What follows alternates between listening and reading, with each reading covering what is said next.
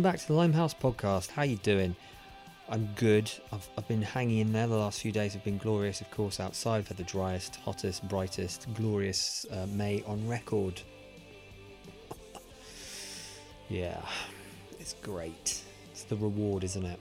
It's the reward. We've all had to pay the ultimate price for this shit, and we're kind of. This is the heavens way of, of, of giving us a pat on the back. Anyway, this week's episode is good. It's good. I think I was a little bit out of my depth. I'm perfectly honest with you. Uh, talking with Ralph. Ralph um, is a, a, a wonderful, legendary actor. You've probably googled him. If you haven't, if you've read the show notes, then you'll probably, you know, just off the top of your head, you're thinking, Aliens Three. Personally, I love that film. Uh, it, a great film. Loved him in that. Uh, then Wayne's World 2 and Withnail. And wow, wizards. Just those three alone. So you're lucky. And if, if you've got any sense, you probably watched him in Nighty Night as well, which is Julia Davis at her probably her best, probably her best work. I don't know. That's up for debate. But Ralph's one of those guys. He's a true legend, a real cult cult hero for a lot of a lot of people. I had to beat them to death with their own shoes. Hmm. Dell. Dell. Amazing. Um, so yeah, you're going to get a lot from it. I really enjoyed it. Like I said, I was a bit out of my depth. I just felt like he's just, he's such a legendary guy, and and more often than not, you're trying to get a lot out of. Uh, you're trying to get deep, right? You're trying to go deep, and that that's a tricky thing because I don't know who the guy is. I know I know of him. I know his work. I don't know what he's like. So you try and go in, and I think we, we got reasonably deep, and I got, I think I got everything I wanted, really, to be perfectly honest. I think he's definitely one of those people that if you were in a pub, um, it would be one of the best pub conversations you could have if you had like the opportunity to just get a bit pissed. I mean, ideally, you would, you'd meet him down a pub, and it would be a very quiet pub. You could just get slowly sloshed and go at it that way. Maybe one day I can do that, but I very, very much. doubt- Oh, fucking who knows? Whatever. But anyway, onwards and upwards. If you if haven't already, please um, do yourself a favour. Please do yourself a favour and check out somedaysarediamonds.co.uk. On there, you're going to find the name, my short film that I I wrote and uh, I guess I, yeah, I produced it. We'll say that. Wrote the music as well. I mean, I just did everything. Someone's got to do it. And it's humorous. It's dark.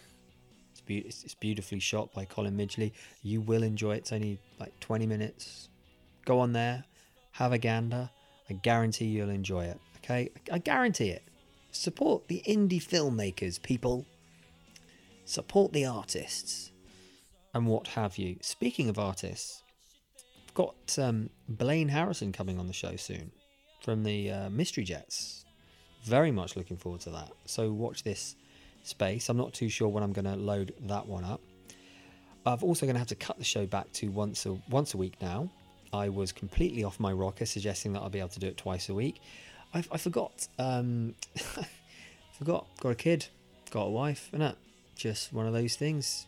Can't can't be doing with it. You've got to you've you've you've got to knuckle down. There's no there's there's no way you can just put those those things to one side. You know, I got a podcast I've got to put out uh, twice a week. Excuse me, family. Would you mind just not existing anymore? It's insane. Um, so I am sad to say that, but it also means I, I, I don't have to have so much pressure getting guests, which is good, to be honest. Yeah, so that, that that's one thing. But I just want to jog your memory on uh, the feature we have, novel idea. Yeah, there it is, novel idea. Uh, how are you doing with that? Are you reading? Are you reading it?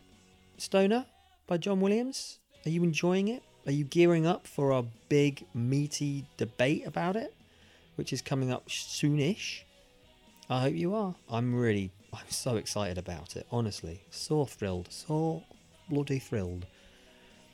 And um, and why not? And if you are so inclined, I suggest you also get your laughing gear around some Patricia, Patricia Highsmith and then check out previous episode I did with the wonderful Andrew Wilson.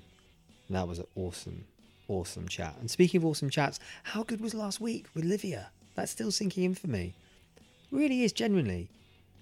I mean, it's such a natural conversation. I really enjoyed that. It, it, it really it, it got got me like you know to a good place for a good couple of days, and I hope it did with you as well. So if you you know if you want to share that with your friends, please do. It'd be wonderful. Hey, I'm going to go back old school and go. Do, you remember when they used to do this? Not so long ago. The reviews on iTunes. People be like, "Oh, yeah, give us a review on iTunes. It really helps. Really helps." I don't know. I don't know how much it helps, but I'm, I'm willing to bet it'll help better than nothing. Better than a poke in the testy. So if you want to give give us a review on iTunes, it really does mean a lot, and I don't mean that flippantly. It really it really does because say how how what what can I do for you, Will? You've you've bought me these conversations. Okay, they it's not amazing quality. It's still DIY. I mean, you know, you could try harder. Will you, you could try a bit harder. Hey, back off, I am okay.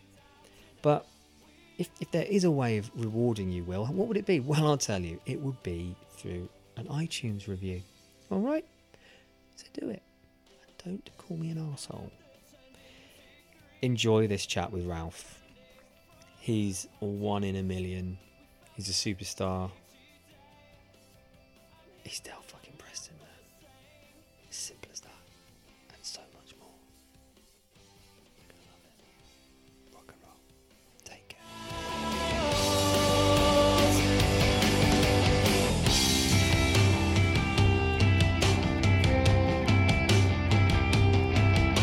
How, how are you doing? How are you feeling? Are you good?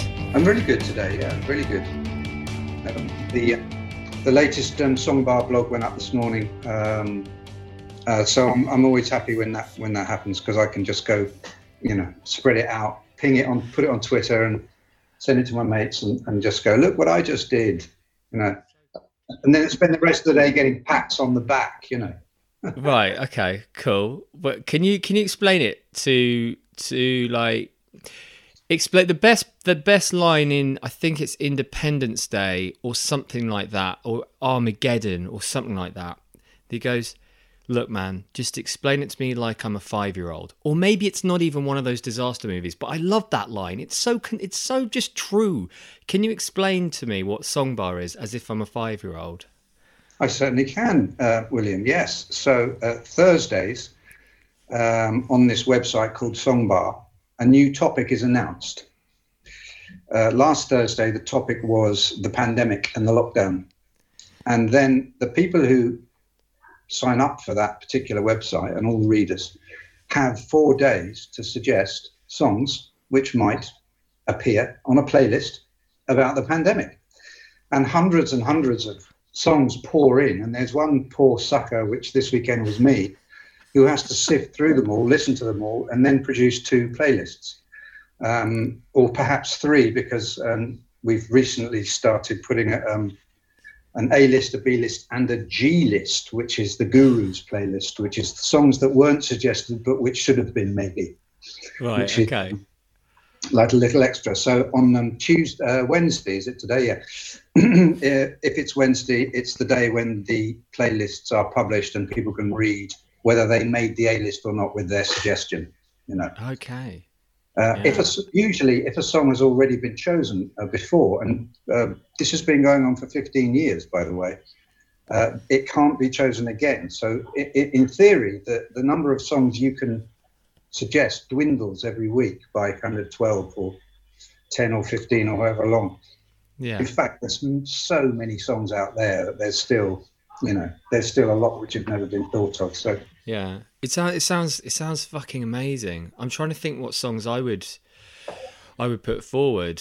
Um the I best mean, you thing I don't- can say about it is that it's a, a- a community on the internet which doesn't in, engage in any kind of um, sneering or hate or uh, nobody ever talks about music they don't like. They only ever talk about music they like, and if they don't like it, they don't say anything.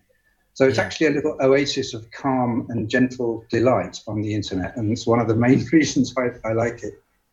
Sweet. No, I love it. I love the sound of that. And that's definitely in this day and age, that's a rarity. I've just Really? thought of one. I've thought of a track. Mine Go would on. be, in terms of my me- state of uh, mental health, um, would be Down, Down, Down by Status Quo. Um, Oh dear. yeah, we had those days as well. Yeah, yeah. deeper and down. down down deeper and down mate. Good lord. But um i suppose that now is the um the the, the most prominent question that i'm all podcasters are you know asking their guests i suppose is how you're fi- how are you finding lockdown? How how are you finding lockdown ralph? Well, um, you know, it ha- things haven't changed that much for me, even though I live in New York, which has been certainly one of the main centres of the pandemic for the last couple of months, and we're now kind of tiptoeing gently out of it. Um, fingers crossed. Um, I have been since last July sitting at home writing, um, going out shopping, uh, doing the laundry, and um, keeping the house tidy uh, because my wife has been on Broadway, and so I've been quite happily being the stay-at-home husband. And so, really, my life didn't change that much. Her life absolutely collapsed. You know, um, it's very diff- very different for people who were who were full on working when it when it was shut down, and she was. So, um, and she's also asthmatic, so um, she hasn't gone out at all for ten weeks. But I'm I'm the intrepid one who dons mask and gloves and goes out shopping um, and keeps six feet away from everyone and, and gets annoyed at people who aren't wearing masks and. Uh, um, and then takes pictures of empty streets and puts them up on the internet. You know, so uh, I've been careful, and uh, and then when you know when you get in, you have to disinfect literally every single thing you've bought, including your own clothes, um, and um, and then we sort of get back to what we're doing, which is we're writing together and we're you know we're, we're doing blogs and. Um, and little bits and pieces here and there, and it's, it's amazing how busy you can be doing nothing. You know. Yeah, yeah. I think I think a lot of people are saying that. I- I- they- they- They're tapping into their creative. Um, I don't know. Well, I suppose even even people that didn't even realize they, they necessarily had a, a creative um, bow. I suppose I I've I've gone completely. I've get, I've worked so hard that I've given gave myself a, a migraine the other day. So it's not Yeah. been great. Um, but but no. but too too much too much bloody creativity, mate. Um, for me. Right. But that that Right. so you're you're going out and you're being the knight in shining armor for, Yeah. for your wife. Um, Yeah. which is great because I'm not I'm not very good at relaxing. You know, I'm not very Yeah. good at hanging around and, and, and watching telly and, and stuff like that. I can I can sit in front of the computer for hours. I mean, literally hours, pissing about. You know, uh, I'm sure most of us uh, identify with that, but um, it feels like you're doing something in some strange way. Do you know what I mean? Even though you're not you're not really. Yeah, yeah, Um, yeah, yeah. I suppose what I do for, for actual relaxation is I go cycling. Um, and, and that kind of empties the mind a bit, and you're just looking at your front wheel and whether it's going to go over a, a brick or something, and um, now and again looking at the scenery, and I, I find that really relaxing. Yeah, you know, I, I think I can relate to that in terms of um, I've done a, a shit ton of walking lately, and um, and also yeah, obviously podcasting and what have you. So looking at, for example, editing a podcast, you know, that takes your mind completely. You can only concentrate on that, so it takes your mind off everything, which is which is really useful. Yeah. But um, and your blogging that sounds that sounds awesome. I just because I I've, I've, I'm reading a bit of it. You sent me a link. Yes, That's a, it's a lot of entries, my friend. been doing it a few years now. You know. Yeah. Uh, I think kickstarted probably- that? I think I was approaching, uh, you know, the big six zero, which feels like a kind of landmark age. Um, and I just thought, I'm not going to live forever, you know, and You don't know that, Ralph. I'm going to write down some of the things I've done, you know, and some of the songs that I've liked. And so every single entry in my blog is a memory, or or it's a memory of a person, or a you know a job that I did, or uh, a friend, an incident, and but it's all through the prism of a song, which reminds me of that moment or that person. And Yeah. so it ends up kind of being a list of my favorite songs, but not always. Sometimes I don't like the song particularly, but it's still a memory. So it's kind of like a legacy, really, in a in a sense. It's a bit like an autobiography, yeah. yeah, an autobiography. It's called My Pop Life, yeah, and um, Yeah, I, I didn't. I had no idea it was going to be this long. I thought it might be 50, 50 kind of entries when I started it, and it's now two hundred and thirty-six or something. Yeah, yeah, two hundred thirty. Yeah, two hundred thirty-six. That is, it's, it's so amazing. I can't wait to get stuck into that actually, because like out of all the all, all the people I've t- I've spoken to, I think you've got the the most interesting um, path, for want of a better word, of what you've done creative creatively. It's it's it's quite something. Would you would you mind if because what I really want to know is like when you what what Ralph little Ralph Brown was like back Hmm. in like when what was the most like I don't know creatively or what was the thing that really spoke to you the most when you were a, a kid? What was on the radio and what was on the TV when you were a kid and what Hmm. affected you the most? Well, um, I wanted to be a zookeeper when I was about six, seven. Um, that was that was that was my fantasy. Really, was um, animals. Um, but what I was receiving um, on a daily basis was pop music.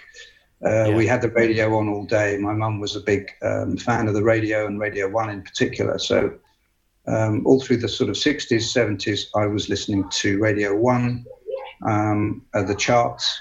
Sunday was almost a religious experience, turning on the top 20 Sunday afternoon, and we'd all sit around and we'd, we'd, we'd bang around on saucepan lids and uh, join in with our favorite songs and sing harmonies and all of that.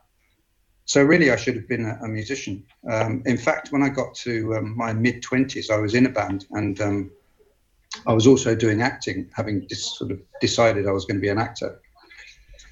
Uh, around the age of uh, 20, and I had this fork in the road where I um, got offered a, a, tour with the band, and I was also offered a job um, as an actor, which was going to take me away from London. So I had to choose.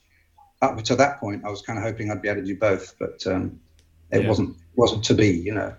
Yeah. Um, so I chose acting. I, I, I had to kind of look at what it would maybe be like being a musician, and then what it would be like being an actor, and you know, just try and predict what the next 30, 40 years were going to be like. Kind of impossible, really. But um, I had a slightly miserable vision of myself as an actor, of having a couple of broken marriages and probably addicted to heroin and sitting around doing the odd solo on somebody's album. And I thought, "Hmm, yeah, maybe that's not as good as as being an actor, which might have a bit more variety in it, you know. Yeah, yeah. So Um, are we talking like? So you said are we talking like the Kinks were on the radio, a bit the Who?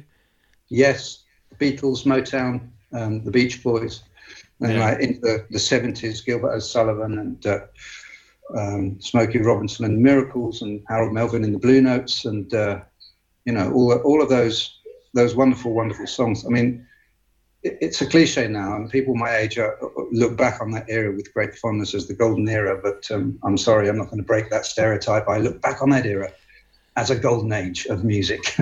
you know, 65 to kind of 1980, really. It's just um, very rich, very, very rewarding. I still listen to new songs. I'm not stuck in that era at all. Yeah, But, yeah. um, but I think we were very lucky to live in that period, you know. Yeah, because I, th- I think you're absolutely right, and I, I think there's a generation, particularly.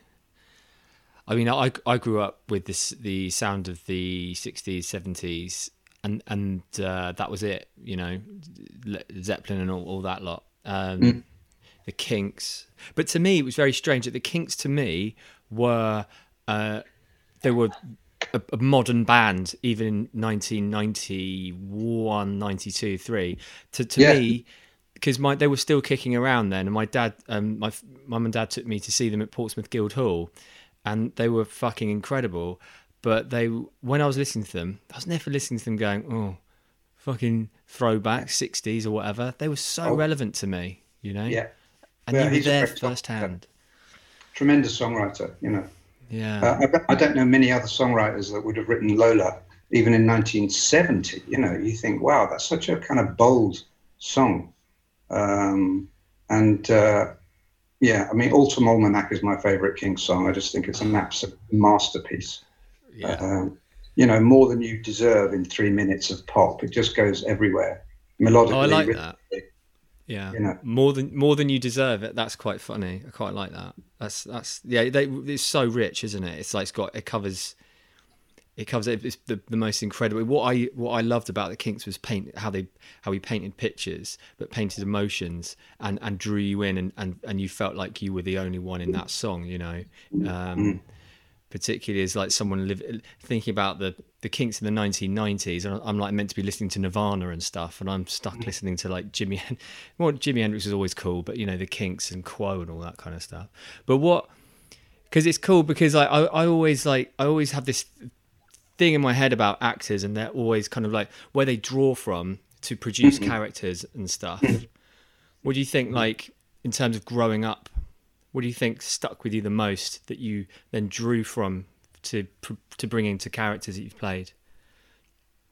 Yeah, it's a really difficult question to answer because uh, uh, I don't really think about characters until I've got it on a page in front of me. Do you know what I mean? There's like people Yeah. you quite often ask, you know, have you got have you got a part that you've always wanted to play and things like that? And that's a kind of a stage actor question in a way. It's like it's it's a sort of a dangling question about which Shakespeare ca- uh, character you wish you'd have played and things. But most of my life I've been on screen, not on stage, and I'm available for work as a rule. So I'm kind of pretty open-minded, and and uh, it comes in the door, and you look at it, and then your instinct tells you what to do. And I, I go for the voice first. I, I um, choose the accent and the and the rhythms and the and the, the whereabouts in the in the voice. I'm going to, you know, whether it's going to be a really guy that talks up there, or, or whether it's going to be a geezer who talks like that, you know. And it's like they're, Yeah. they're the kind of choices I make. And I don't know where they come from, William. To be honest with you, they come from my experience of being a person alive in the world. You know, Yeah, same as yeah. everyone else. Um, and I, I did have um, I did have quite a few years of life before I became an actor, so I think I've had a lot to draw from. You know, in terms of voices, the obviously like the I suppose the most iconic one would be Danny from Withnail that the that, that was then like reprised for uh, Wayne's World Two. it was. Because what and not a lot, I suppose not a lot of people would necessarily make that connection if, if they hadn't seen Withnail and what have you. But what was the um do you read that script and go, This is Danny, or did Bruce Robinson come to you and go, This is how I want it to be? Mm. There's a kind of mixture. Um, I read it, and the stage directions in the screenplay are really, really amazing. Like before Danny says a single word, there's this long paragraph of, of who he is, and it's like um, kind of very laid back. I don't know. I can't remember what it says now, but it gave me a big idea, and I presented myself at the audition with eye makeup on and looking a bit like a gypsy. And the first line that I had to say in the audition was, You're looking very beautiful today, man. And there may have been comma after today. So you're looking very beautiful today, man. And I was like, Okay, how am I going to say that? You're looking very. So I just tried it. I just tried it, you know, dozens of different ways until I got it. You know, and somewhere out there was the was the line that Bruce had written which I found. Because as soon as I said it, you're looking very beautiful today, man. The man is kind of dropped off the end. It's not really there. I was like, that's it. That's how that guy talks. So it was actually in the script, you know, Yeah. in terms of the rhythms. Um, the idea of having a kind of um, uh, erotic R, you know, so he he doesn't remember, you know, so right and wrong, um, came from, I think, I'm pretty sure that came from Bruce because I think he was basing the character on this fella that he knew. And he spoke like that. It's a bit like um, Steve Lamacq, the disc jockey. He's got a- Okay, yeah.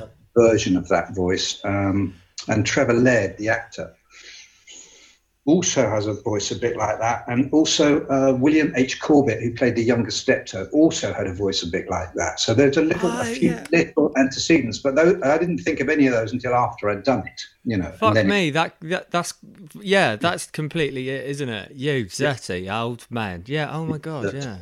Yeah. So there was kind of that sense of uh, sort of it's a slightly uh, educated Cockney kind of thing. Um, but uh, yeah, and we did rehearsals, which was lovely because you don't uh, do rehearsals very much for a film. So we went down Yeah. to Sheffield and rehearsed for a couple of weeks, and it, it was mainly for the other two guys, really, and, and Uncle Monty. But I did get to go in there for a, a couple of days and do my bits, and that was very, very useful, you know, because obviously once you're filming, there's no time to do anything except just get on with it, you know. Yeah, no, absolutely. No, it must have been like because I know uh, Bruce. There's um, I wouldn't say like I'm a an obsessive fan of Withnail and I. I've definitely seen it as much as any you know. I don't know seven or eight times over the years. Um, I was a bit shocked when I my I t- my wife told me she hadn't watched it. So we, when we were down at a, a country house, we watched it together, and I think we watched the D- the DVD extra with you and Paul uh, talking about the um, just commentary, and it's, it's fucking fucking awesome. Absolutely loved it. But the um, I just thought it was like so a many really people haven't seen it. I mean, uh, you know, you, because I've, I've been on telly a lot, and you get into a taxi and they go, "You're that actor, aren't you, mate?" And you go, "Am I?" And they go, "Yeah." What have you been in? You know what I mean? And they're like, "You know, like, I don't want to answer that question because you end up in this really horrible, excruciating conversation where they're going, you say something like, um, "Well." Trying to choose the thing they might have seen, you know, uh, Alien Three. Oh yeah, saw that. Yeah, who are you then? I was that that bloke who um, worked for the company and sort of survived right to the end. Oh yeah, yeah. I didn't really like that film. Yeah, what else? You know what I mean? And they, they, tick, they tick your career off in a kind of a couple of minutes, and by the end of the conversation, you're considerably more miserable than when you started it. Uh, and so I always try and avoid that conversation. And one of the best ways to avoid it is to go, oh, well, what have you been in there, mate? And you go, Withnail and I. And they're like, nah, never heard of it. And they're like, oh, well. You know, because, because millions of people have never heard of it. And there you go. Yeah. It's one of those Uh, things. Yeah, it's it's just the ultimate, isn't it? It's the fuck, and I love how much you love it as well. Like the, you get such a great warmth from that video commentary. Um, that when I, when I watched it back, such a love for it, and No, how of course, lucky we were to be to be given that as all of us. I think really our first movie, and uh, you know what an incredible script that we all had to deliver, and it stood the test of time. And I think we're all very proud of it, and very we're very lucky that we were part of it, obviously. And carrot, you know, and that's that. And there's nothing I can do about that. I can't kind of top it, you know. And and I'm very I'm very lucky because all actors, uh, you know, really need a role that they're identified with. You know, even Arthur Lowe had a brilliant career, had to wait till he was in his fifties for Captain Mainwaring, and he will always be known for that, even though he'd already done tons of, you know, it's brilliant. You know, Oh Lucky Man, at the Lindsay Anderson film, just for example. But uh, and I think when I started, just to go tangential for a bit, I thought that the idea of acting was to act. So therefore, change what you were going to look like and sound like with each job. And in fact, uh, that's what I did. You know, sort of uh, lots of uh, different types of, of geezers, different classes, and, and, and so on. And I think I found out maybe 20 years after that that in fact the idea of acting was to not do that, was to be yourself. Um, I, I worked with Hugh Grant quite early on, who is a very good actor, but who didn't like doing acting. He wanted to just be this one character because that is actually the smart way to go. And he's earned kind of a hundred times the money that I have over the years. Not because he's a better actor, but because he just saw the land much clearer than I did. yeah, We seem to have had a freeze there. yeah, yeah. Did you hear all of that? I did. Yeah, it's really weird. It freezes and it kind Yeah. of picks up again, so it it, it kind of works. Um, Okay. But uh, you we'll just blame. it. Yeah, yeah. We'll blame the we'll blame the Atlantic Ocean. Um, but yeah, I, I I take your point on that one. The like the naturalistic approach. You mean? Well, no, because he when when I did this movie with with with Hugh, Which one was it? it's called Impromptu. It's a film Oh, about yeah, Chopin. yeah, Uh, and uh, Chopin and uh, George Sand, who had an affair, and they're friends. And I was one of the friends, uh, Eugene Delacroix. And if you were French in this film, you spoke with an English accent. If you were not French, you had to do an accent. So Chopin was Polish, so he had to talk the whole film like this. And he hated it. He hated having to do that because he felt exposed and he felt um, um, I don't know, it wasn't what he wanted to do in life, but he'd already made four weddings and a funeral. And he told me, oh, I've got this film coming out. He said, I, I think it might, if I'm lucky, it might change my career because Maurice did not change his career, which he, you know was a very good film as well, and he was very good in that, but it didn't really make much difference. So he didn't think at the time anyway. But so, of course, when Four Weddings came out, he was launched into being Hugh Grant for the next 25 years, and um, Yeah. uh, and and it's I've always found that really interesting that uh, you know the lead actor isn't kind of sort of follow the story through that person, and the more acting you do, the, the harder it is for the audience to do that.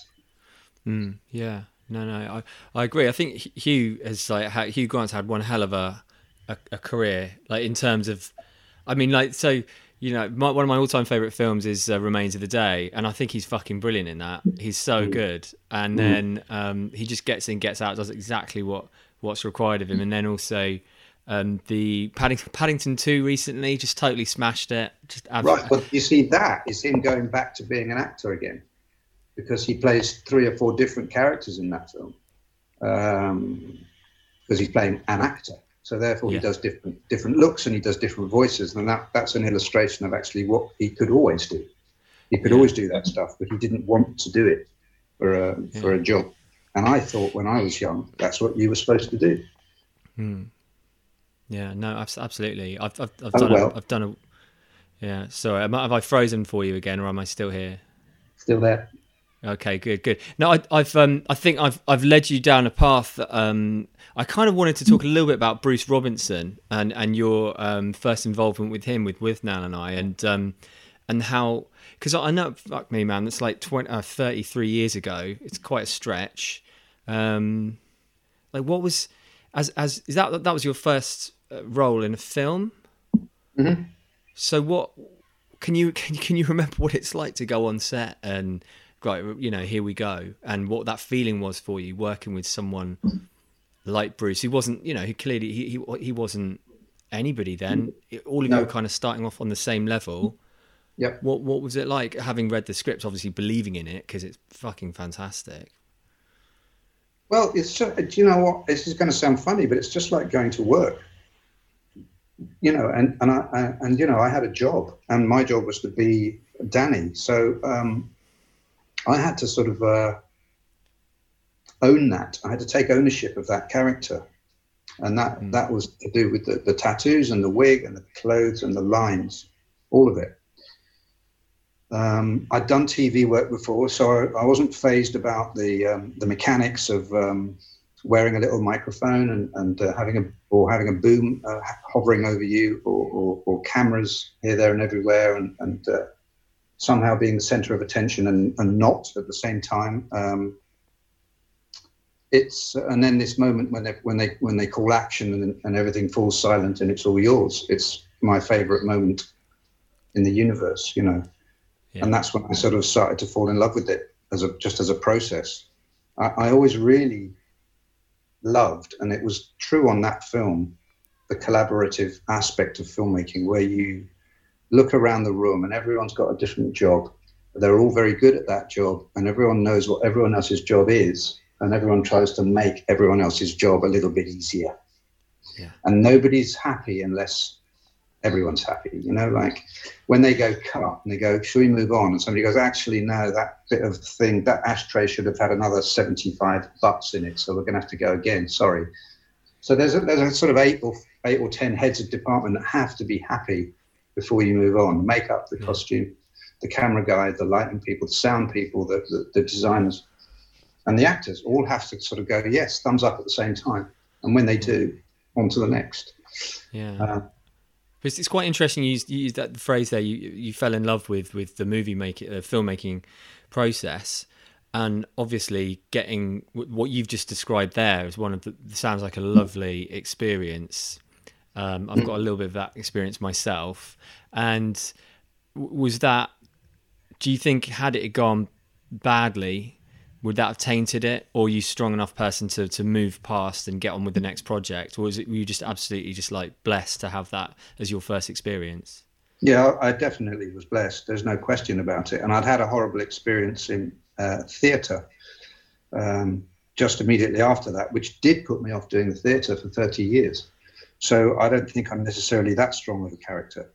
Um, I only went back to the theatre properly last year when I went and did the Ferryman on Broadway. Um, it was a long gap, but um, but um, I decided before I got to Withnail that I wanted to be a film actor. That I was actually turning down auditions to go and do theatre jobs uh, in Ipswich or in Sheffield or wherever, so that I could stay available for auditions for films. So I was already kind of trying to force the issue a bit. And by the time it got to kind of um, 1990, I'd done half a dozen movies, maybe one or two a year. There were only like a few lines in each one. There were little bits, you know, but it was a CV of sorts, which meant that I would get invited into the room for an audition um, when when the big movies came around, because I was I'd already done a few, you know what I mean, and so that it takes a while, but that's kind of how it works, really. Yeah. Um, and so I'd already kind of chosen not to be a theatre actor. I was still doing some theatre. I did loads at the beginning, in particular, because otherwise nobody knows who you are. But um, I knew it wasn't going to be my main thrust. I kind of regret it now. I have to say, I kind of wish I'd done more theatre, especially having done um, the Ferryman last year, because I had such a ball doing that, and I suddenly realised Yeah. what I'd missed out on for the last thirty years. And Well, uh, that, that would that would be because of your experience. Well, what if you don't mind me asking? I know, I don't know what was in, was it a bullying thing? What was going on with the that that put you off um, stage acting? Um, I was doing the lead part in um, Macbeth in Liverpool, and I asked. Um, this is a for example. I mean, it's in my blog. It's a, a song called summaries are Coming In" in the blog, which details exactly what happened. But the, I asked the director at one point um, after the after the scene with Lady Macbeth. Is this dagger that I see before me? A scene immediately after that. By the end of that scene, we have decided as a married couple that we're going to kill the king. So I said to the director, when do they decide? Because it's not in the lines. I said, when do we decide between us what we're going to do? She said, oh, don't come to me with all this psychological bollocks, Ralph. Just stand there and say the lines. so she, um, yeah, she took my confidence away, basically, to cut a long story short, over the Yeah. over the weeks of over the weeks of rehearsal, and then um, opening night, I wasn't happy but but um, one night at a time, I took that part back, and so by the end of the run, it was mine, all mine. Um, but it was like climbing a mountain every night. It really was, you know. It, it very much is. I've done a I've done a wee bit of um, stage, and I've got to say, like I've I haven't suffered with I don't suffer with the jitters or anything like that. Um, not uh, I, I suffer with intense, um, obviously adrenaline, and then I just sink into the into a zone almost, and then it just and you know in yourself, you know the lines, you know everything, and and you've been drilling it, and you've just got to you've just got to rely on on the rehearsal you know and trust in yourself and it sales but my god it's such a vulnerable thing it, a position to put yourself in and and if someone's coming up to you and undermining you and fucking with your head like that jesus Well, she's she's fe- feeling insecure about what she's doing, and she's trying to get rid of that by uh, Yeah. projecting it out. You know. Can I can I just ask, like, when you were younger, like, what were your mum and dad's? What were their influence? What was their influence on you in terms of like um, you being a a creative person or, or trying to find your way in life? Were they were they guide were they guiding sort of parents? No, they weren't. Um, really, my uh, parents got divorced when I was uh, seven. Uh, so I lived with my, brought up by my mum. I saw my dad once every week or once every fortnight, and he was an English teacher, and he actually used to direct plays with the sixth form um, at his school. Um, and I used to see some of those, but it never crossed my mind that that was what I was going to end up doing. Uh, I did a school play myself when I was, um, I think, 15, something like that. I've still got the program for it. And they both came um, on the same night and actually sat next to each other, which was kind of interesting um, to see that. So they were supportive of that. But again, I, I enjoyed doing that. And then I did some sketches in the sixth form and some more, some more plays. But for me, doing plays when I was a teenager and this went right through to when I was 19.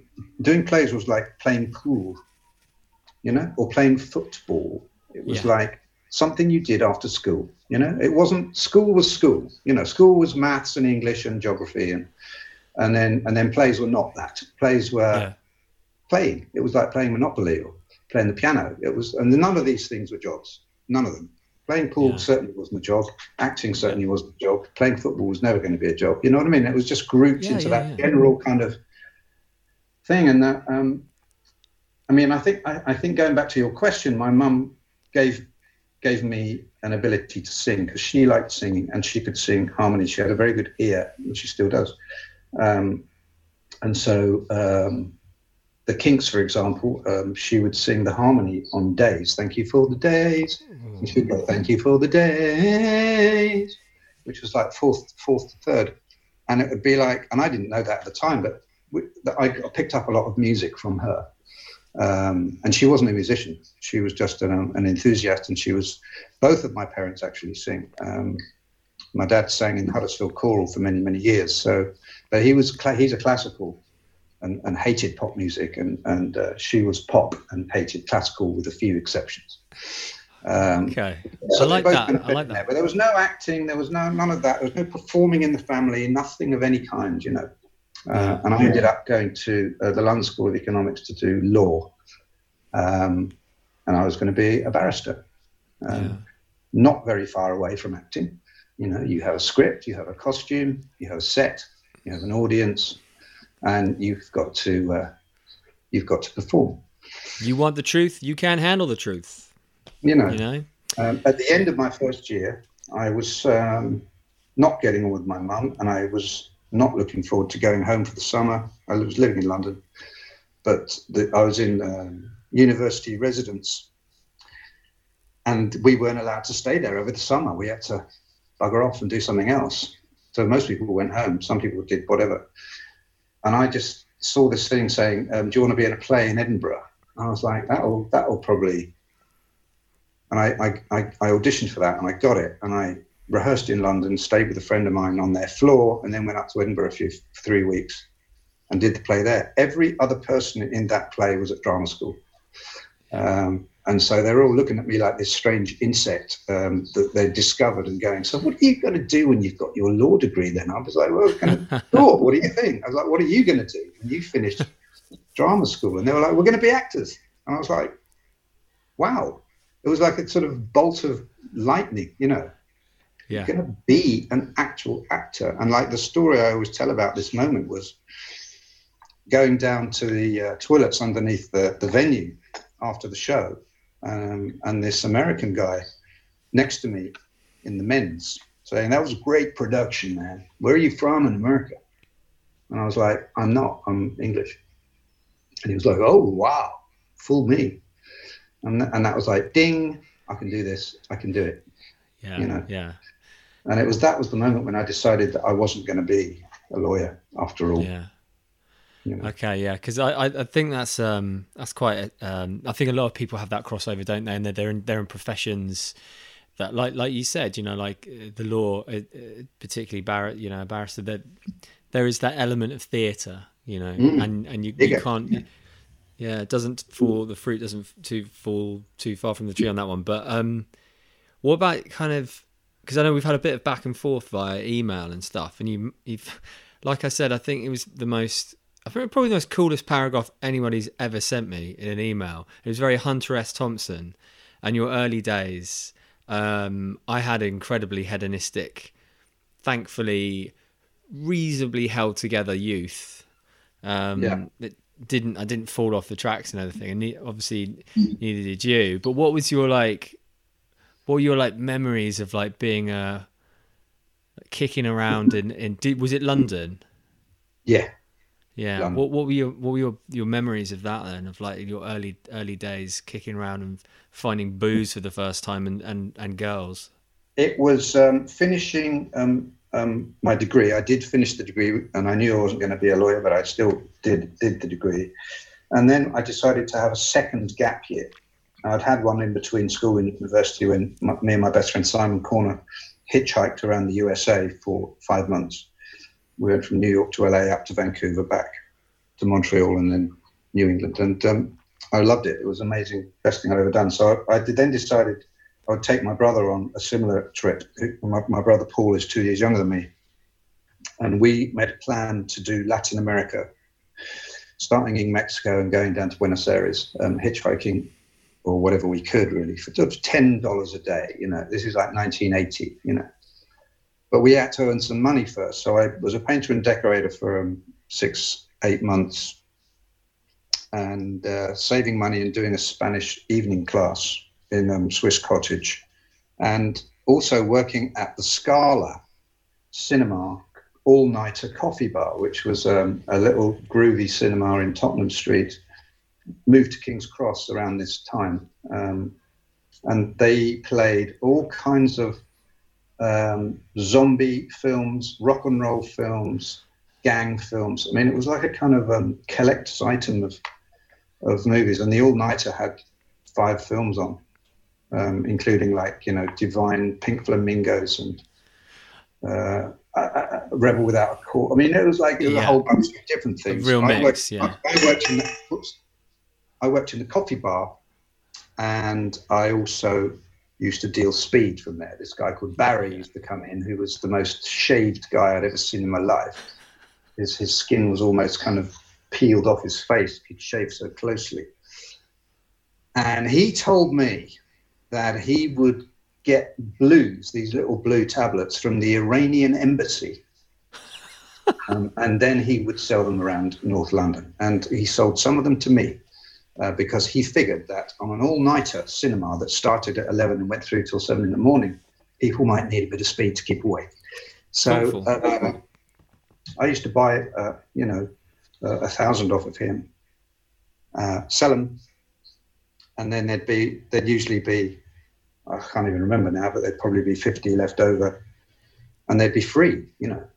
So that I, the money I s- sort of sold them for added up to what I'd paid for them, plus 50 to 100 blues. And um, so I became a speed addict quite quickly because it's the most highly addictive drug. And it was only going to Mexico with my brother that kind of took me away from the supply and thus stopped me from uh, losing all my teeth, uh, like Shane MacGowan. And um, and we and we went um, hitchhiked through Mexico, and we loved it so much. We actually stayed there for much longer than we thought we were going to. Um, amazing country, but while I was there, I caught hepatitis B of uh, a sexy young lady um, near Acapulco, and I was so ill. Uh, we were back in Mexico City by now that I had to be flown home in secret because BA refused to accept me on their planes. So we came home via KLM and Amsterdam, back to North London, straight into the Tropical Diseases Hospital, um, where I was in isolation, and, and nurses would come in all gloved and masked, and uh, recovered. But then I was ill, and it took me a year to recover from that uh, that disease, and I couldn't drink for a year, and I was weak as a kitten. So everything went on pause, really. Um, Jesus. uh, went back with my girlfriend who I'd left to go to Mexico. Um, ended up squatting with my brother. When he came back, he actually stayed in Mexico, met a man, realized he was gay, went back to live with him in New York City, split up with him, came back to London. So eventually we ended up together again, squatting in Holloway Road. Uh, somebody he'd met in New York turned up who was who then invited one of their friends who was a junkie, and we were broken into and we lost everything. And it was like, okay, so we're not going to do that anymore. Um, I was still I was still working at the um, Scala, um, and um, and then my girlfriend said "You've got to come back. So I went back with her. So it was like it was. I ended up working in an office in, in the end, um, sort of smartening up my act a bit, um, and, and worked in an office called the Society of Industrial Artists and Designers above the ICA on the Mall. And it was when I was there that I was buying the stage every week and, and applying for auditions uh, and doing pub theatre and, and, and stuff for no money and stuff. I thought I'd better kind of get going with this acting thing because I'd probably fucked around quite enough by then, you know. well, it's just yeah, that I just literally just had my mouth open through that entire monologue, my friend. That that's that's quite something. Like when you were talking there, I was a bit when you was you know it was pretty hedonistic. I was thinking like how you and Richard E. Grant were like because he was sober, right, when he did Withnail, or was, Uh, was Richard, pretty- Richard is allergic to alcohol. Oh my god! So like, were you? Did you ever? Did you tap him on the? Sh- did he ever ask you to come? over- Not not that he knew your background, but did he ever ever turn around and go like, anyone got any uh, ideas for playing this this drug addled freak or No, he didn't. uh, He didn't do that at all. Um, no? No, I think he had the, the first hand. Uh, he, he was tapping into Bruce. You know, he was tapping into Bruce's uh, Yeah. friend, friend Viv, who was who the character was based on. Um, but then there, there's a, there's another tragic element to uh, to Richard's story, which is documented. So I will mention it, which is that he lost a child two weeks before they started filming, um, a a stillbirth, and uh, so that entire performance is coming from a place of massive grief. Yeah, yeah. It's yeah. It's. I mean the the uh, the end. Yeah, the end of that film. Fucking hell. That is. It sticks with you, doesn't it? When, when when you saw the final edit of, of when you saw the final edit of that film. Yes. Yeah, that. What did that? What did that? That last sort of scene. What did that do for you?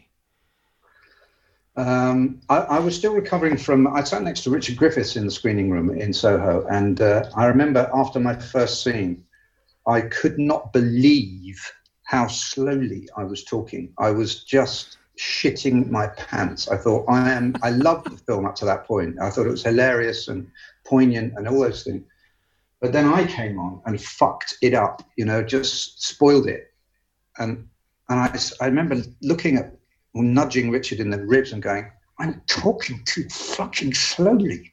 And he went, Don't, be stupid, boy. Marvelous, marvelous. and uh, I, I couldn't. And, and again, the second scene right at the end, I, I, um, I still thought I was talking too fucking slowly. I couldn't believe how slowly I was talking. I was excruciating. I mean, and Richard had a very similar um, uh, reaction to watching himself on screen. And um, you know, kind of walked out and went over the road and just waited for us. He's never seen anything that he's done since, I don't think. Um, and I still don't enjoy watching. I still don't enjoy watching my work. It's one of the hardest things to do. And, then these days, when you audition, you have to do a self tape, a bit like this, where you're kind of filming yourself doing a scene, Yeah. um, and and then you have to edit it, you know, and they have to. Mm, maybe I'll do another take, you know. And so you have to get used to watching yourself. But in those days, mate, that was just uh, that was shocking. Yeah, I can imagine. I, I yeah, yeah. I've, I've recently um, done a film and I've, I, I, I was in it and, um, fucking hell, I am terror. I just, I know it's going to be appalling. I know I'm going. It probably won't be appalling, but I know I'm going to be just like that. I'm just going to tear myself apart. But, um, Yeah. I, I'm just looking at the time and just realizing I haven't, I haven't asked you about uh, working with David Fincher on Alien Three. I know it was a fraught film. I know that it, there were, you know, issues and what have you. But Mm. again, that was his first film, right? And, Mm. Bruce's Bruce Robinson's first film. It's like firsts. Um, was it a, an entirely bad experience, or were there pluses to come from that that you, you learned from? Well, like um, I think the biggest plus at, at the time was just being in it. You know, um, the the second plus was making a, a proper friend out of David, um, and him saying you need to come to LA, and so we moved to LA after that movie and and, and spent a lot of time with him. Um, uh, which led to one of my tragedies when, when he said, "I'm gonna I'm gonna put you in my next movie," and here it is, and it was seven. And he said, "You don't need to audition." And then a couple of weeks later, and actually the producer wants to meet you, and it'd be all right if you read this scene. And the way it was all coached was so like it was already mine, but it really wasn't. And uh, and I did such a bad audition. I did I'm sorry. What, what was the role? What was the role for? What was the part? Uh, it's Kevin Spacey's role in Seven. Fuck, fuck a duck. Oh, yeah so so that was that was um and you know la is like that you know that i had i had quite a few um experiences like that in la uh, i was actually offered the dennis hopper's part in speed um, and my agent negotiated for two weeks with the, the money and the dates and the billing and the blah blah blah and then got a phone call one day and he went um sorry they've just off, offered it to dennis hopper so you know that's um uh, any actor that's spent any time in Los Angeles will have um, stories like that, you know. Yeah. And Alien, Alien Three was was my first uh, Hollywood movie, and it was my first barbecue in that sense. And on your first barbecue, you get your fingers burned, and that's just what happens. Um, so it's it's like the learning curve appeared then to go sort of up over my head and sort of stab me in between the shoulder blades around the back, um, and that was almost too much of a learning curve in a way. So it was hard to enjoy. It was cold, um, and it was uh, it was grueling, and I was getting a hard time from Sigourney Weaver, and uh, but I still had a really good part, and I and I um, Yeah, you, you kill it, man. I It's a still, fucking I still, brilliant part. yeah, I think I still did, despite Oh my God. a, a I was- performance. I was researching your your the you know what your opinion on that movie and thinking ab- Mm. about it. I fucking love. I really I'm, I, I love Alien Three, and I love Mm. it because it's got Postlethwaite, McGann, and and you in it, and Charles fucking Dance. Dance is absolutely incredible in that film. Dies way too early. Not too sure why he dies, but um, and it's it's it's fucking great. But and then I And, Bri- learn and about Brian Glover, let's not forget, you know. yeah, of course, Brian Glover. Like, yeah, again, take was he, gets taken from the ceiling, right? yeah, Um, yeah. Phenomenal, like British cast, and again, I think that, that Fincher was he wanted to bring Richard E. Grant in, didn't he, for the uh, Charles Dance uh, role? He did, he did. Yeah. Um, and he thought that he would get final cut, and he didn't. Um, he deliberately shot it very with slow um, tracking shots because you're not really supposed to cut into a slow tracking shot, according to um, him. Um, of course, you can do whatever you like in the end, but the studio took it off him and cut their own version of it. His version of it actually was magnificent, and it is available on, on one of the DVD extras um, of the film, and that is a far superior version of the film, I believe, to the one which was released. Yeah, and because yeah. part a part of the podcast that we do is um, ask our guests for a moment of their from their life.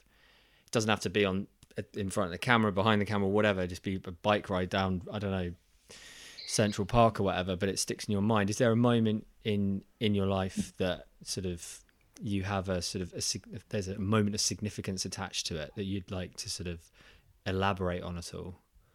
Mm, that's a bit of an ambush question, even though you said you Well, were going to ask. I completely I would, forgot. yeah, yeah. Well, Uh, we can we, we we can you know we can come towards it to, to you know in like five ten minutes if you want to percolate and just think about. I can give you. I can.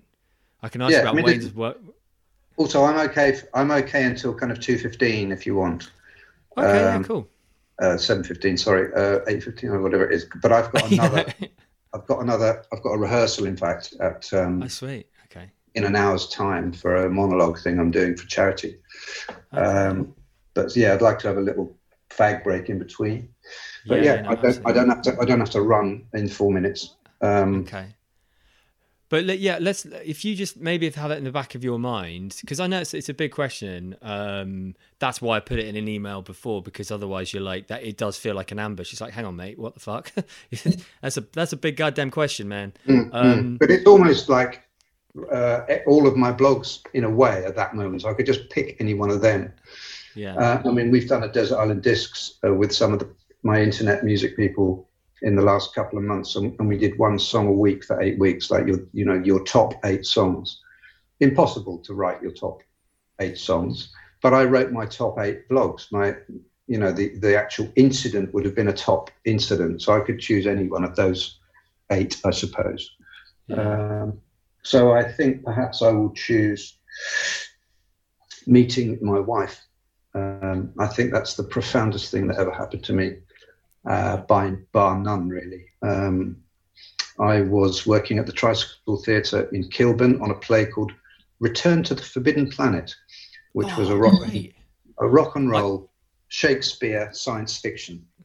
Yeah. So at the beginning of the show, we were all supposed to mingle with the audience in the bar and hand out travel sickness pills and tell them to fasten their safety belts because we're about to take off to the forbidden planet. Uh, and we were all dressed in this kind of science fiction gear and all that. And I'm I'm quite shy as a person. I'm not I'm not very good at um, uh, just doing banter and, and messing around with people who I don't know at all. I'm not really a cabaret type person. I'm more of a, I don't know, I have no idea what I am. But anyway, so I came out of the, you know, the little ding ding ding goes, and would you please take your seats? Was final call, and then that was it. When, once all the audience had left and gone in, I could go into the theatre. So as I was going into the theatre in costume, there was this usher at um, standing there, and obviously she wasn't going to ask me for a ticket because I looked like I was a spaceman. But um, I just it was that moment of looking at her, and I was it was just like electricity. Um, and I went hello, and she went oh hi, and uh, I said um, sorry, I've just got to go and do a play now, you know, and went through the doors up to the balcony, along the balcony, and then to, came on stage down a pole from the balcony and did the show.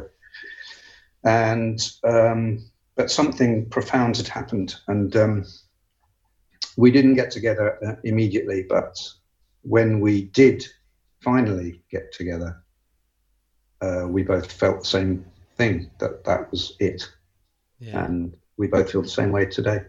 Yeah, that, that's lovely, man. That's really cool. It's like just, I yeah, I can I think I, I can relate to that quite a lot. I, I can remember the first time I saw my wife. Uh, we we met on Tinder and um, we met at a pub. I can't remember Goodge Street or whatever. And I, I can remember still now. She this is only like fucking five and five and a half years ago. But we um, it's because I forget everything. I will forget. I forget everything. It's terrible. But I remember she was in like a, a really funny Rain Mac she did. She didn't. She didn't look particularly hip. Let me tell you. But you know, I think you've got got something in common there because you were dressed like a, a bit of a space space rock and roller as well. So, um, and it, it was it was just one of those moments. So I, I you just don't. It's it is the chemistry, isn't it? It's the unspoken words, the connection.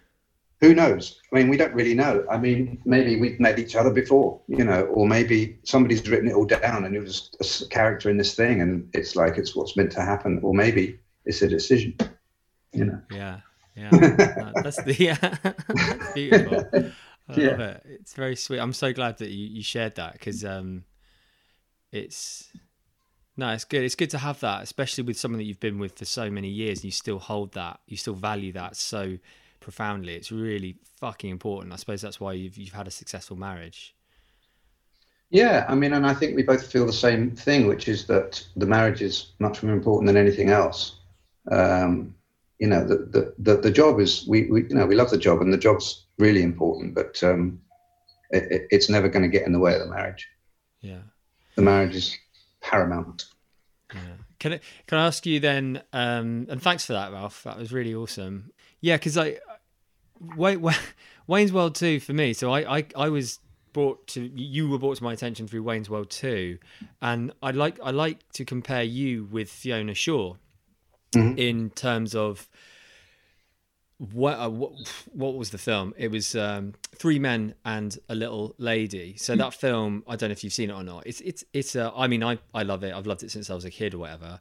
Um, it doesn't. I don't think it features too highly in the ratings on IMDb. But anyway, Fiona Shaw comes in and, and fucking makes that film. She steals it. She delivers the most eccentric, electric performance, and it's hysterical. Absolutely hysterical. Like you Yep. know her against Tom Tom Selleck. It's hysterical. It's brilliant. Um, Mhm. And then you in Wayne's World too. It's it's it's seminal. It completely makes that film. When you're doing Del Preston, is that again? Are you just they're just going right? Just do what you did in Wayne's work in in Withnail, or were they like Mhm. very specific with what they wanted? No, they were they were um, quite cheeky, really. Um, I, I always used to joke. Um, it's a, used to, I used to live in Highgate in London, and um, Archway Road. s- call it Highgate because it sounds posher. Classic English uh,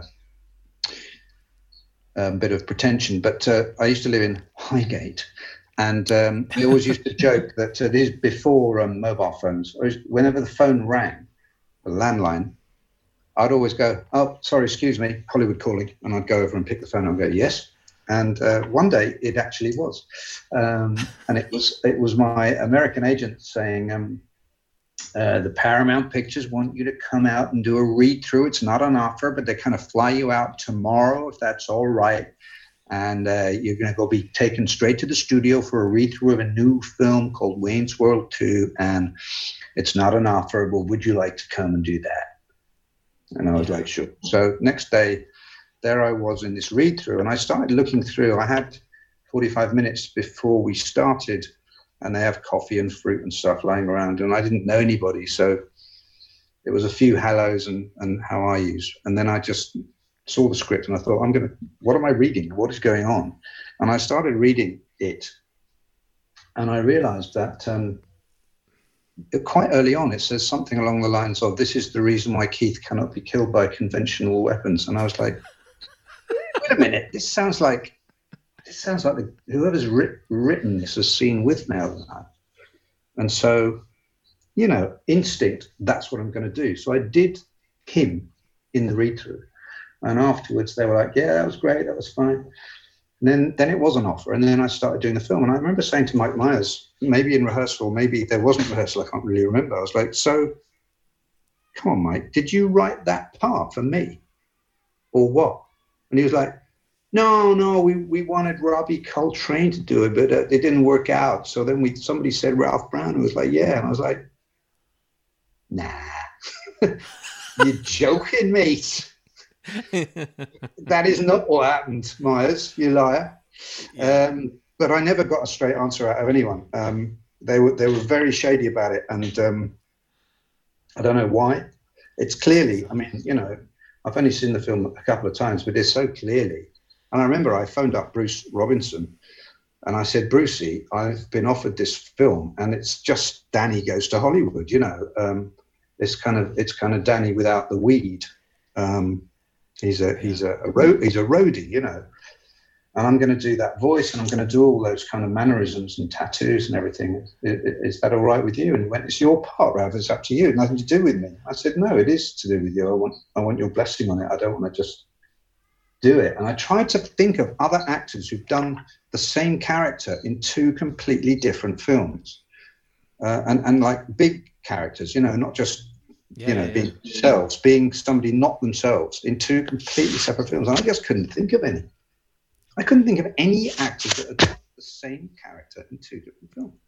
Yeah, no, I um, I, I struggle with that. I, thought, I don't know, maybe some comedy person maybe had done that, but that would be a character that they did over and over and over again. You know what I mean? Yeah. Well, yeah, no, I was, I was, I was struggling with that as as well myself because that was the one of the uh, question in my mind I was like, who who's reprised a character like that? You know, fucking like 20, 15 years apart or whatever it is, and still smashed it and knocked out the park. Like in, in okay, because I love that part so much, and I think everyone does. All my mates, blah blah blah. In my in my head, when Myers or whoever says cut, everyone bursts bursts into hysterics. Were there any reactions like laughter with you doing that? Uh, with with doing Del? Was it very? You know what it it was it was one of those films. It's a comedy, you know, and uh, after every take, Mike and Dana would go back to the monitor and they would watch what they'd just done. Now, as I've said before, I don't like watching myself, so I couldn't identify with that in any way whatsoever, and I never did that. But they did it every single time. Now, bear in mind, they had played um, Wayne and Garth on TV in Saturday Night Live for years, so they knew how those characters went and they knew what the rhythms were and they knew the chemistry of that double act. So in a way, yeah, they were the experts on whether it was any good or not, and I had to respect that. And I suppose in a way I was the expert on my character, but I didn't have the balls to do what they were doing.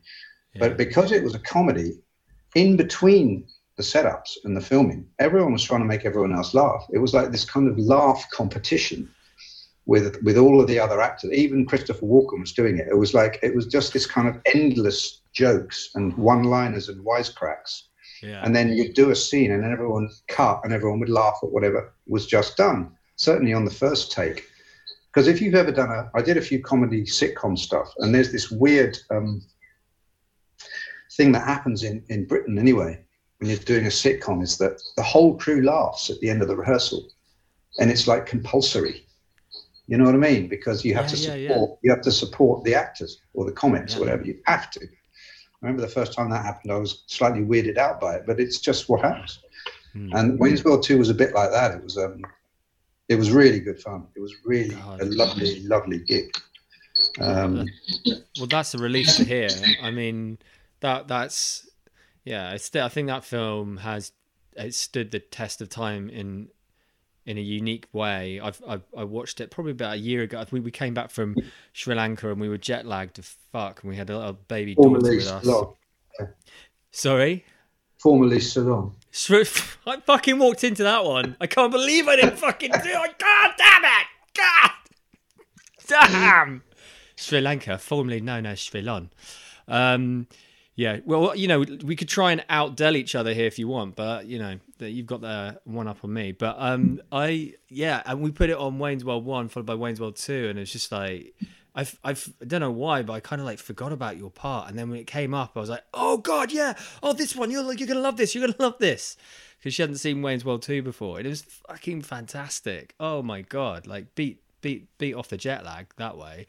It was great, but it, it's it's a great relief to know that you, you had a good experience on that film. You know, so w- was it was it good working with? I, I, sh- I should imagine Mike was a little bit different to Dana. I don't know why. I just feel like maybe they were kind of uh, he was more. Dist- I don't know. He seemed like maybe a bit more distracted. And Dan, Dan, Dana would be a nicer fellow. I don't know. Is that a right reading or? Yep, that's the right reading. Uh, Yeah. You know, uh, Dana, Dana actually and I realised, and I think Mike, I'm going to join in on this as well, that we had a mutual love for for a musician called Todd Rundgren, um, who loads of people don't really know about, and uh, Dana realised that I hadn't got a couple of his albums, and he just turned up one day and gave me them on CD um, which was you know the new way of listening to music. And I said, "Oh no, don't give me your don't give me your CDs, man." He goes, "It's all right." He said, "One of the one of the bonuses about being on Saturday Night Live and being famous is that I'm now a mate of Todd Rundgren's, so I can always get another copy. Don't worry." you know and mike was just much more professional and much more i mean you know very supportive and, and everything else but uh, Yeah. he was he was like he was running his own operation basically Yeah, no, I mean, there's a lot of pressure rush, ru- running uh, on his shoulders, and I mean, it, it's it's a remarkable film, and he's done. I think for me, like, if, do you do you watch Inglourious Basterds? I have not seen that film. That's a cultural hole, William. It's a cultural hole, a, a, a, Ralph Brown cultural hole. Um, Mike Myers is in there, and, and he steals a scene. Completely, fucking, he's incredible. Him and um, Fassbender, and it's it's it's hysterical in the perf- in a perfect way, and that's what I think about. I think about him in Way- Wayne's World, and then that just random little cameo in Inglourious Basterds. It's so funny. But if you, um, it's a long swim, you know, yeah, yeah, yeah, yeah. peaks Well, and um, troughs. It really is, isn't it? How have you survived the peaks and troughs? Um, we've probably got about what two minutes left. Um, Yeah, I'm just you develop a philosophy over over the years. I mean, I've given up acting three times, um, in all seriousness, and um, I actually prefer writing now, and I've I, I've put much more energy into writing uh, in the last ten years than I have into acting. But um, it's hard thing to give up acting. Um, you know, one gives it up when one is disappointed. Um, and you know you zoom in and you zoom out of, of looking at yourself and in your world and thinking could i have done better than that and of course everyone could always do better at everything but in the end i'm just grateful for all of it yeah. really. That's a, that's a great. That's great philosophy. It carries you through life if you can if you can look on things like that, decompartmentalize a bit, and step step away, step back. Definitely. I'm only what I'm 38, but I'm, God, yeah, it's fucking hell. Like today, for example, bloody hell. Anyway, um, I, I really wanted to talk to you about Sanctuary, but typically we run out of fucking time because you've had too much of a good life, Ralph. You know, if you'd had a, a, a more boring, dull life, we could have fit it in. But Mhm. what are you going to do? But may, maybe in a, another time we can talk about Sanctuary, and that was your that was your first play, so yes it was yeah, that kicked ass as well, right? That got some seriously awesome reviews. Everyone loved it. thank you yeah and won me the samuel beckett award as well Yeah, which big, was nice cool. uh, Well, look, but yeah let's do it again then uh, in a couple yeah. of years you know. in a couple of years, man. Yeah, yeah. Let's see what see what we're both up to then. I could be the next Louis Theroux. Yeah. Good luck Right, man. thank Thanks, you very mate. much Lovely Thank you so. Thank you so much for your time. You're an absolute sweetheart. You're absolutely welcome Cheers, mate. Thank you. bye Ta-ra.